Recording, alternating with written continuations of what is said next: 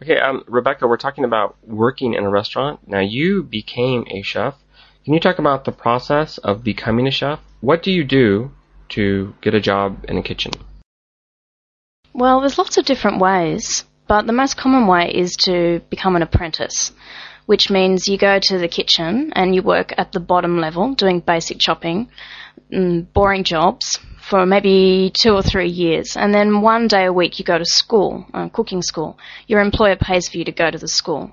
You do get paid by your employer, but it's really small wage. So yeah. Um, otherwise, you can start at the bottom, like a dishwasher.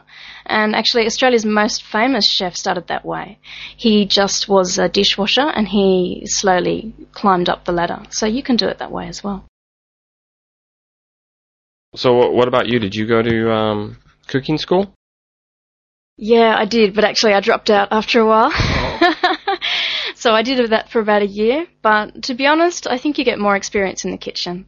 Sometimes the stuff they teach you at school is a little bit old fashioned. How much actually of what you learn do you just learn on yourself as just a creative process? Like how much do you think that they you learn by watching others and how much do you learn on your own using your own creativity?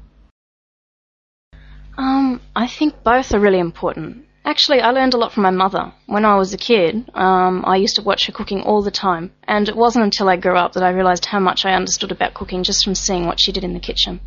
But also, talking about how to do things with your colleagues, I think, is really important.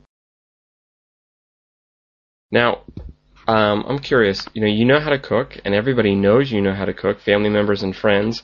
So, how do you do you like to actually cook for family members and friends, or is cooking a job that when you go home you prefer not to cook for other people because it's like bringing your work home?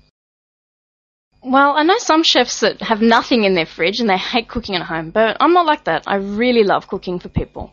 Um, it's really the nicest thing I think you can do for someone is to give them a, a lovely meal the sad thing is actually that no one will ever cook for me because they're too scared. They always apologize before I even have a chance to eat it. Oh, it's going to be terrible. Oh, you're you're a cook. I'm sorry. Uh, but actually, I love food being cooked for me. I wish people would do it more.